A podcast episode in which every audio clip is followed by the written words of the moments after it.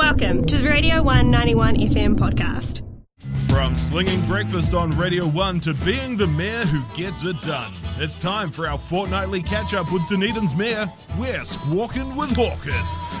All right, we are indeed. Good morning to you, Aaron. Kia ora, good morning. How are we today? Oh, very good, thank you. Marvelous, marvelous. Right, we're in full uh, uh, bus Karate Kid mode, tag on, tag off. Um, there have been a few snags, as is going to be with new things. We fully understand this. And I know, like, you know, the buses aren't your thing, they're the ORC. Um, but, you know, as an avid bus traveller, do you think the ORC ha- has done enough to tell us what we need to do? You know, um, do you think you know people need know that you know if you don't have your card, it's three dollars. Uh, that you need to, if you got your card in the post, you have to activate it online first uh, before you can actually use it. Uh, bus drivers say no. Uh, the bus drivers I've talked to, what do you think? Uh, well, it's always going to be difficult transitioning to a, a new system, and this is significantly different um, than anything that has operated in Dunedin before. It's, it's not unfamiliar to people who have used public transport in, in other cities around the country and, and around the world, and, and so it's inevitable that it will take some bedding in. I mean, for regular, I mean, regular passengers should be aware there's reasonably extensive advertising uh, on board Yes. uh, buses in the in the weeks and months. Uh, the difficulty usually is with um, you know casual users who might not uh, necessarily um, be, a, be a, a, a frequent bus passenger, uh, and then all of a sudden um, things are uh, a little bit confusing. But I, I would like to think that that would uh, iron out uh, reasonably quickly. It's, it's just forming new habits. It's been a, a big week, obviously, in that um, on, on Monday we had to start wearing masks, and then on Tuesday we had to tag on and tag off. And um, also, if you're trying to scan QR codes into your COVID tracer app as you're getting onto the bus, Yeah. of a sudden it's a very busy time. It is. It is. You're right. So, so I think it's important to be um, to, to be a little patient, and um, if you have the option of, of taking a, a slightly earlier bus and allowing slightly longer in the interim, as um, I mean, the bus drivers uh, that I've had are doing a great job of explaining to people what's going on, but that can uh, slow down your journey uh, somewhat. You have to do that over and over again as those of us in Port Chalmers are familiar at the start of the run during cruise ship season as the entire bus network gets explained to every second person who gets on the bus. uh, this, this can this can slow things down, but I think in the in, in the in the longer run, uh, the you know tag on tag off system is far more efficient than um, than the, the system that we've had previously, and certainly far more efficient than uh, people were paying paying cash fares, and it's now significantly cheaper um, to, to use uh, use your card. Um, the, the minimum top up uh, it was ten dollars, now it's five dollars. It's a, a far more accessible system than it used to be, and um, I'm, I'm optimistic actually. Yeah. You got to feel for those bus drivers. Um, they didn't sign up for this, um, but you know they're doing a really good job. Especially my bus drivers. Like uh, one of them only swore once the other day, so I was quite proud of him. Actually, he swears a lot. Um, when it comes to like uh, you know, you just mentioned masks. I just want to bring this one up because I've just noticed it myself. What is the council policy of social distancing on council properties? Because I go to Saturday morning sports. And social distancing totally is not a thing at Saturday morning sports. You, know, and, and you know we're watching young kids play sports, and we're trying to set a good example. And if we're not setting a good example for them social distancing at a, at a place like that, we're not really setting a good example at all. So, what is the policy from the council around social distancing on council-owned land? Can it be enforced? Ah, well, you've moved from council-owned properties to council-owned land. Sorry, I mean council. Well, I, well, I, I, well, I take um, sports grounds as a property, right?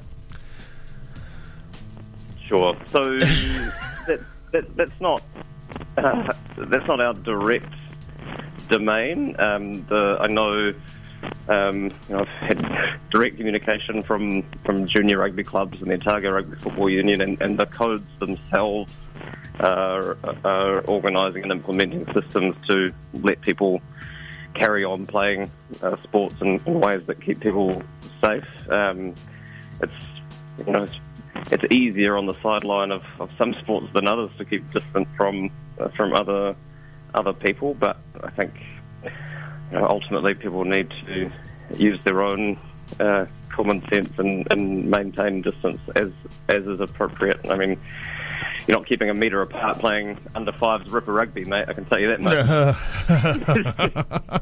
yeah, neither are There's you. not a great spread across the field.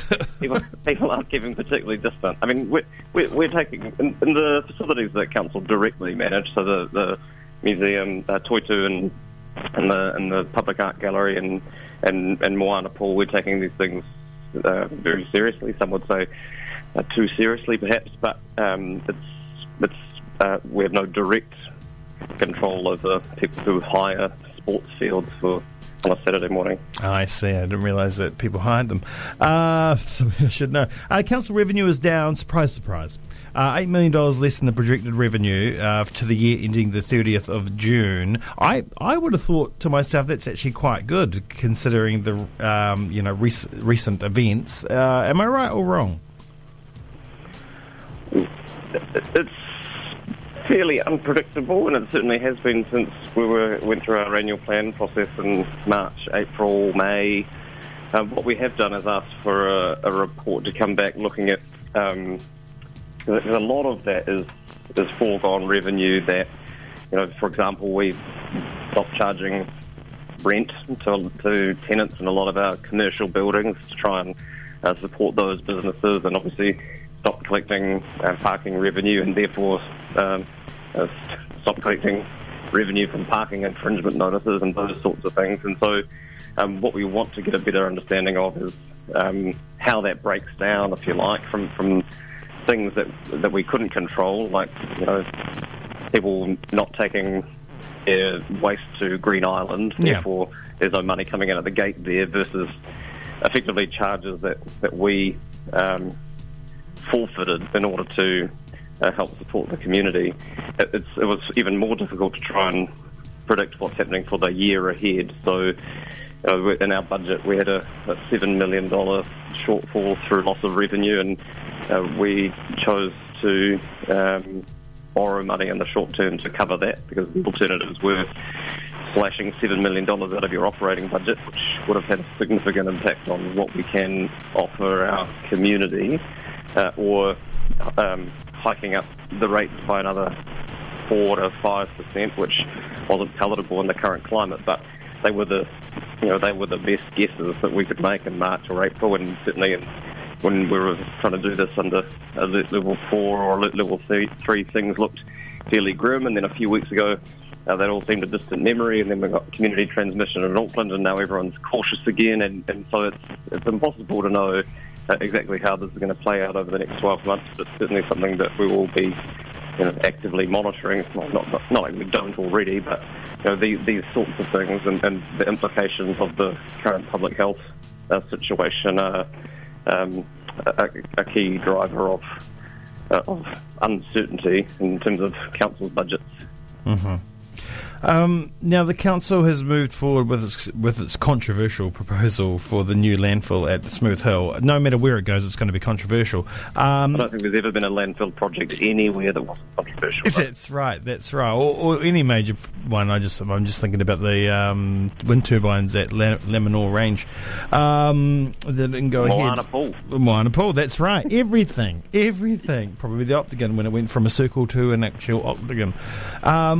What I want to know though is it too late to stop us needing to at some stage over the next 10 to 15 years export rubbish to other regions and you know what surely that's going to have a huge cost Yeah, so there's there's two deadlines really at Green Islands. One is the the current consent yeah uh, to operate the landfill there. That, that that runs out in 2023.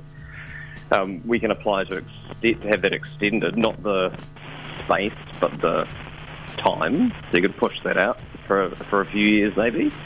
Um, but the other deadline, and I mentioned space, is how much capacity it can take. yes So when when Green Island is full, you're never going to get consent to extend the footprint further out to the estuary, um, and so that becomes um, difficult. And yes, it would have been great to be having this conversation ten years ago. yes um, but we didn't for whatever reason. So, you know, if, you, if we're when you get to a point where um, either Green Island is full or its consent expires, and we haven't developed another alternative facility in the district, um, you won't be left with many other options other than uh, sending it to other parts of the South Island to deal with your rubbish. And I think that's, and while that is exactly what we do with, it's worse for recycling, we send it to other parts of the world to deal with our plastic.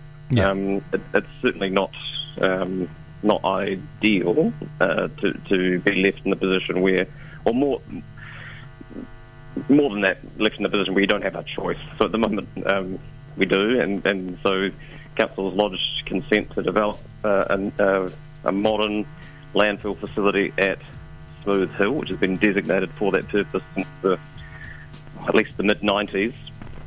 Um, so, but um, and, you know, we've released all of the documentation that supported that application, and it will now go through the regional council's consenting process, and um, that won't happen quickly, and it will be a, a, an open public process, and that you know there's no uh, in terms of how the the meetings are managed and how the information is managed, and anybody can go and download the 1,500 pages that we attach to the application and, and pour through that. And I'm sure there are plenty of people doing just that now, and, and those and that is what people will respond to in uh, in submissions uh, to the to the resource consent.